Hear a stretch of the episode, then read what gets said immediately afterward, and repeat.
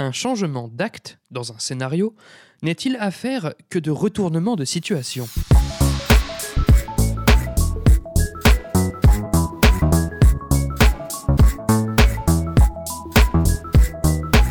Salut et bienvenue dans ce 35e numéro de Comment c'est raconté, le podcast qui déconstruit les scénarios un dimanche sur deux.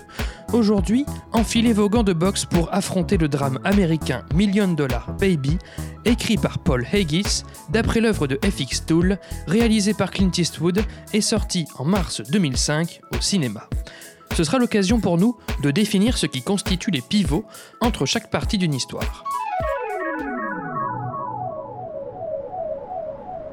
Depuis de longues années, Frankie Doon gère un petit club de boxe.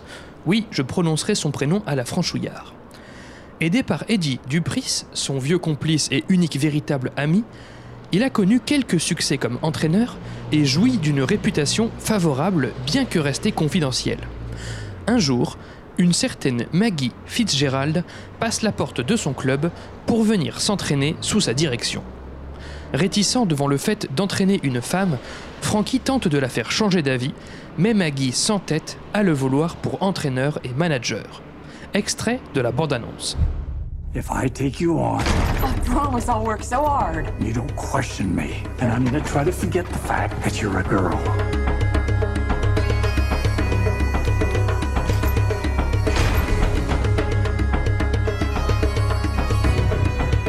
Now, what is the rule? Protect myself at all times. Good. Find a man, marry him. People hear about what you're doing and they, they laugh at you. I got nobody but you, Frankie. Well, you've got me. I made a lot of mistakes in my life. I'm just trying to keep you from doing the same. I know, boss. Good man to have in the corner. Yes, he is. Look, hey, hey, get the hell down. You know how old I am. And I just want to keep her with me. You just protected yourself out of a championship. Frankie, I've seen you at Mass almost every day for 23 years. The only person who comes to church that much is the kind who can't forgive himself for something. Vous n'y échapperez pas, attention, spoiler. Plot point chez les anglo-saxons, pivot dramatique ou nœud dramatique chez nous autres francophones, de quoi s'agit-il? À la base, on les situe à la jonction entre deux actes, autrement dit, au moment où l'histoire bascule et se renverse d'un acte à l'autre. À supposer qu'un film comporte trois actes, j'ai bien dit à supposer, cela impliquerait donc deux changements d'acte, soit deux nœuds dramatiques. Million Dollar Baby pénètre son deuxième acte au moment où Frankie, incarné par Clint Eastwood, devient finalement l'entraîneur de la têtue Maggie, incarnée par Hilary Swank, à 35 minutes de film à peu près. L'histoire pénètre ensuite son troisième acte au bout d'une heure trente de film environ, quand la pauvre Maggie se retrouve tétraplégique alors que sa carrière de boxeuse se dirigeait vers le sommet. Pour que des dizaines de minutes cumulées de récits prennent soudainement une nouvelle direction, il faut que quelque chose d'important et de, entre guillemets, convaincant pour le spectateur se passe. Que trouve-t-on dans ces brefs instants de pivot dramatique? Qu'est-ce qui peut bien les caractériser? Dans son livre Story, Robert McKee attribue quatre effets ou objectifs potentiels que peut cumuler un plot point. Déjà, surprendre. En effet, rien ne laissait présager l'accident soudain subi par Maggie à la fin du deuxième acte.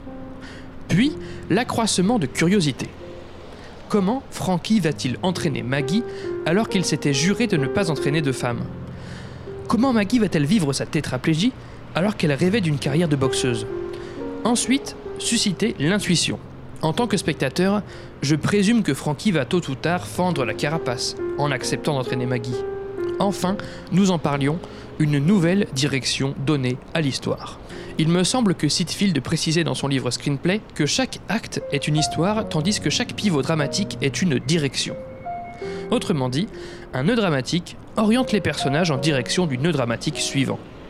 C'est parce que Frankie entraîne Maggie, plot point numéro 1, qu'il va la mener au succès jusqu'à ce combat où Maggie perdra ses capacités motrices, plot point numéro 2. Je résume, surprendre, accroître la curiosité, susciter l'intuition et offrir une nouvelle direction. Mais est-ce limité à ces deux moments de l'histoire? Un pivot dramatique ne se trouve-t-il qu'à la jonction entre deux actes? Que dire d'un film qui compte 10 retournements de situation ou 10 nouvelles directions? Est-il nécessairement composé de 10 actes, donc de 9 pivots dramatiques? Nous en parlions dans l'épisode du podcast consacré à Saint-Amour au sujet de la structure logistique d'une œuvre. Elle se découpe en actes, puis en séquences, puis en scènes. 5 à 6 scènes vont composer une séquence, 2 à 4 séquences vont par exemple composer un acte, et 3 actes peuvent composer un film entier. Mais en vrai, ces entités ne sont que différentes échelles d'une même unité de mesure, comme les millimètres vis-à-vis des centimètres ou des mètres. Leur nature ne varie pas. Il s'agit, dans les trois cas, d'un morceau d'histoire avec son début, son milieu et sa fin. Plus encore, dans une histoire de 5 minutes, on l'avait également évoqué, une scène égale une séquence égale un acte. Ces trois entités deviennent confondues, car elles ne servent que dans un récit de plusieurs dizaines de minutes afin de différencier et d'associer des ensembles. Tout ça pour dire que non, un retournement ne se trouve pas nécessairement en fin d'acte. L'histoire peut changer de direction au sein d'un acte, ou au sein d'une séquence, voire pourquoi pas au sein d'une scène. Mackie évoque de simples temps forts pour désigner ces moments où le récit bascule? Ils sont où on veut, aussi nombreux que l'on veut, sous réserve évidemment que l'œuvre soit appréciable. Après, vous en conviendrez, tous les temps forts ne se valent pas en intensité. Au début de Million Dollar Baby, Frankie coach un certain Willy, étoile montante de la boxe. Ce dernier veut concourir à un titre de champion, mais Frankie préfère qu'il s'entraîne encore sur un ou deux combats avant. Impatient, apeuré à l'idée de finir trop vieux ou rouillé, Willy fait faux bond à son fidèle manager Frankie durant l'acte 1 afin de rejoindre un autre manager qui l'enverra peut-être plus vite vers le Graal.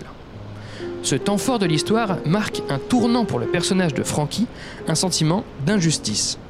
Il a passé des années à incuber et à développer ce combattant qui lui doit donc tout, puis se retrouve mis à l'écart sur le seuil de la consécration. Néanmoins, au sein de l'histoire, ce temps fort n'a pas autant de conséquences que celui où Frankie devient l'entraîneur de Maggie, à l'issue du premier acte. De fait, si on veut garder une certaine notion des choses et différencier un temps fort d'un véritable nœud dramatique, il faudra alors comparer l'impact que chaque retournement a sur le fil du récit. À partir de là, une fois les deux nœuds dramatiques de fin d'acte définis, les dramaturges ont identifié des nœuds dramatiques récurrents de moindre importance, mais tout de même bien plus significatifs qu'un banal temps fort. L'incident déclencheur en cours d'acte 1, le midpoint, aussi appelé nœud médian ou pivot médian ou climax médian, au milieu de l'acte 2, ou encore le climax, au cœur du dernier acte. Dans Million Dollar Baby, l'incident déclencheur arrive au bout d'à peine deux minutes. À la sortie du combat d'introduction où Frankie coach Willy, Maggie interpelle Frankie en coulisses pour lui demander au culot d'être son coach. En apparence, ce n'est pas un incroyable temps fort, puisque Frankie refuse catégoriquement et sans hésiter. On pourrait identifier la trahison de Willy comme plus importante. Oui, mais non car c'est cette première rencontre entre Swank et Eastwood qui entraînera la persévérance de la wannabe combattante jusqu'au terme du premier acte, donc quelque part l'incident déclencheur donne la direction du nœud dramatique de fin d'acte 1, tandis que la trahison dont nous parlions ne modifie guère le comportement ou les principes de Frankie. Il faut raisonner en termes d'impact sur l'histoire globale. Un nœud dramatique, entre guillemets, mineur, appelons-les comme ça, ou même majeur, peut résulter d'un simple regard, d'un simple mouvement de la main, mais reconfigurer quand même pas mal de choses. Passons au nœud médian. Un acte 2, c'est long. Ça dure généralement au moins la somme des deux autres actes, autrement dit une heure ou plus. Pour éviter de sombrer dans une intrigue répétitive, l'acte 2 peut alors prendre une nouvelle direction ou intensifier subitement sa direction initiale, au milieu de son déroulé, soit au milieu du film tout court.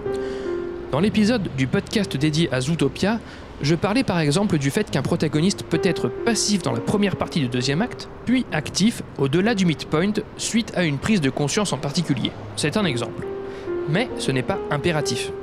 Dans Million Dollar Baby, Maggie est archi proactive dès sa première apparition, et ce jusqu'à son accident. De même pour Frankie, qui conserve son scepticisme longtemps. Certains autres diront qu'un pivot médian réside dans l'obtention d'une certaine vérité, par exemple. Concernant le film d'Eastwood, le climax médian s'inscrit plutôt dans la définition proposée par David Trottier dans sa Screenwriter's Bible, le protagoniste devient engagé. En effet, au milieu de l'intrigue, en plein acte 2, Eddie, le fidèle complice de Frankie incarné par Morgan Freeman, suggère à Maggie, autour d'un verre, de se tourner vers un autre manager. Il déplore que Frankie soit idéal pour mettre le pied à l'étrier, mais pas pour aller au titre, comme l'avait pensé Willy, et présente alors un nouveau manager à Maggie, les laissant seul à seul. Que fait Maggie? Elle se présente à ce potentiel nouveau manager, mais le prévient qu'elle n'a pas l'intention d'en changer et qu'elle ira au bout avec Frankie. Cet instant n'a pas l'apparence d'un temps fort, puisque la jeune femme ne fait que poursuivre dans sa direction initiale. Sauf qu'elle fait preuve ici d'un engagement fort et irrévocable. Si Maggie se surprend à prendre du galon dans la première partie de l'acte 2, sous l'aile de Frankie, elle affirme cette fois qu'elle ira au bout avec lui, quel que soit le chemin qu'il choisira de prendre, le rythme d'entraînement et de combat qu'il lui fixera. On tient là le pivot médian de Million Dollar Baby, faisant d'ailleurs écho avec la trahison subie par Frankie dans l'acte 1. Oui, les changements de manager à ce stade sont monnaie courante, mais non, Maggie ne choisira pas cette voie. On peut d'ailleurs parler de renversement de situation, puisqu'il y a renoncement, et en l'occurrence un renoncement à quelque chose de pourtant attendu, à savoir le changement de manager. Enfin, le climax de l'histoire constitue cet instant décisif du dernier acte où le film prend la direction de sa résolution, de son dénouement. Et il s'agira, vous vous en doutez, de l'instant où Frankie accède à la demande de Maggie, à savoir celle d'être euthanasié.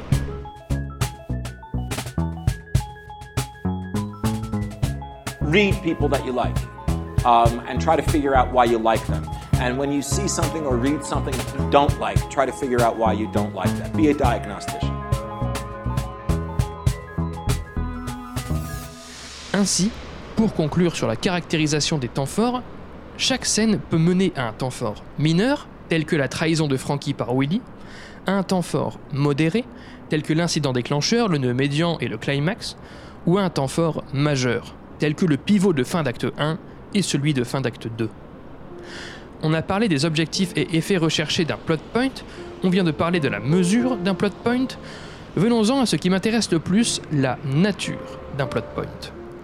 Fondamentalement, qu'est-ce qui le compose? Sur quoi repose-t-il? Toujours dans son best-seller, Robert Mackie différencie un événement d'un temps fort. Un événement serait un changement dans la vie d'un personnage, tandis qu'un temps fort constituerait le changement de comportement d'un personnage. Comme toujours, peu importe les dénominations exactes employées, en tout cas le doigt est mis sur une dichotomie intéressante entre deux natures de nœuds dramatiques. Le nœud dramatique de fin d'acte 1 de Million Dollar Baby relève plutôt d'un temps fort, puisque Clint Eastwood change de comportement en acceptant d'entraîner une femme qu'il a longtemps refusée, tandis que le nœud dramatique de fin d'acte 2 relève plutôt de l'événement, puisque l'origine de la tétraplégie de Maggie est un accident, un concours de circonstances, entre le coup très lâche porté par l'adversaire après le gong de fin de round et le tabouret posé au mauvais endroit, dans le mauvais sens, au mauvais moment. Je vais alors m'autoriser un peu de subjectivité si vous me l'accordez. Que privilégier comme nœud dramatique entre temps fort et événement, entre changement de comportement et bouleversement de vie? Les deux ont sûrement leur place, mais l'un des deux marque plus fortement, je pense, le spectateur. Nous parlions, dans l'épisode du podcast dédié à Goodbye Lénine, de la différence entre mélodrame et tragédie. Souvenez-vous, dans le premier cas, le protagoniste subit des événements indépendants de sa volonté, dans le second cas, il subit les conséquences de ses actions. Ici, l'événement de fin d'acte 2 tient plus du mélodrame que de la tragédie. En effet, Maggie n'a rien fait ni rien demandé pour se retrouver dans un lit d'hôpital. Ça lui est tombé dessus par malchance. Je n'ai rien contre les mélodrames. D'ailleurs, la vie est avant tout affaire de mélodrames. Nous sommes moins acteurs de notre vie et donc de nos problèmes que nous le fantasmons. Mais justement, ce que l'on attend d'un film est bien souvent de nous montrer l'inverse. Je rejoins le point de vue de Kaim Weyland dans son livre Creating Character Arcs. Un changement d'acte est idéalement marqué par un changement de motivation. Mackie disait comportement, elle dit motivation, en réalité le deuxième entraîne le premier. À un moment donné, un protagoniste change de motivation, donc effectue des choix différents, donc change de comportement. De fait, j'ai davantage été terrassé, et sûrement vous aussi, par le climax de Million Dollar Baby que par son plot point de fin d'acte 2. Oui, la tétraplégie soudaine dans la réalité, c'est absolument terrible, c'est triste, mais dans le cadre de la fiction, le spectateur n'est pas dupe et devine qu'il est assez facile de faire arriver n'importe quoi au personnage pour créer des rebondissements, plutôt que de créer des changements de comportement forts et crédibles chez ce dernier. Ainsi, le fait que Eastwood, formellement contre l'euthanasie et très attaché à Maggie, cède et finisse par lui donner la mort au climax, constitue un basculement bien plus signifiant et déchirant. De même que l'incident déclencheur, à savoir la rencontre entre les deux protagonistes, n'est ici qu'un événement tout bête, mais qui mène à un pivot dramatique de fin de premier acte fort, où Frankie renonce à ses principes, l'événement de fin d'acte 2, à savoir l'accident de Maggie, est surtout fort pour le type de décision, donc de changement de motivation ou de comportement, auquel il mènera, tel que le refus de vivre ou l'acceptation de tuer lors du climax. Si anodin soit en apparence un changement de comportement, cela implique un choix difficile dans un dilemme fort, notion dont nous parlions dans l'épisode du podcast dédié au deuxième volet de la planète des singes, et ça requiert une acceptation de la part du protagoniste. Or, rien n'est plus dur que de rendre cela crédible, car, nous le savons tous, rien n'est plus dur pour notre ego que de changer d'avis. On se définit parfois à travers nos convictions, ainsi, changer de conviction peut donner le sentiment de trahir sa propre identité. En conséquence, on a l'impression de se soumettre, nous prévient le psychiatre Christophe André dans le podcast de France Culture La vie intérieure, alors qu'il est question d'affronter. Cela implique, ajoute-t-il, de réfléchir. Cela exige également d'agir, car accepter sans agir, donc sans choisir, c'est se résigner. Pour cela, on doit être personnellement convaincu que le choix est bon, et pas juste céder au conseil d'un tiers. Tout ça pour dire, comme le formule si bien Monsieur André, qu'accepter c'est juste dire oui, et pourtant c'est tellement plus compliqué que ça en a l'air. Et ça, Million Dollar Baby le restitue assez bien. Voyez le temps qu'il faut à Clint Eastwood pour accepter de coacher Hilary Swank. Elle le travaille et le harcèle presque pendant 30 minutes. De son côté, il tente tout son possible pour la décourager, lui dit qu'elle est nulle pour une nana qui s'entraîne depuis 3 ans, la prévient qu'elle est trop vieille pour se faire une carrière, etc. Au bout de 35 minutes, il accepte, mais sous une condition importante, ne remettre en question aucune de ses demandes, aucun de ses conseils ce n'est qu'arrivé au premier quart de l'acte 2, alors que Frankie s'est empressé de refourguer sa poulaine à un autre coach, qu'il se rend compte que ce dernier la dirige n'importe comment sur le ring, et donc qu'il doit revenir la manager, affirmant de vive voix à l'arbitre qu'il est bien son manager. Ici seulement, Frankie a pleinement accepté de s'occuper d'elle, et pas simplement de l'entraîner comme en fin d'acte 1, mais cette fois bien de la manager. D'ailleurs, ce n'est même que plus tard, au cours de la deuxième partie de l'acte 2, qu'il demandera enfin à Maggie son avis sur une question. En l'occurrence, est-ce qu'on va en voiture ou en avion au combat? L'écriture de ce changement de comportement est à la hauteur de la réelle difficulté qu'implique une telle épreuve pour un être humain. Ça, c'est fort, ça, c'est convaincant, ça, c'est signifiant et inspirant pour nous autres spectateurs. En conclusion, je rejoins l'avis de Vicky King qui, dans son ouvrage Comment écrire un film en 21 jours, prévient que structure et personnage ne sont pas forcément deux notions distinctes. La structure, c'est le personnage. C'est surtout une succession de changements de comportement qui implique une succession de nouvelles directions dans l'histoire, et non seulement une succession d'événements extérieurs faisant parfois office d'assistance respiratoire pour le rythme de l'intrigue, si on reste dans le registre médical.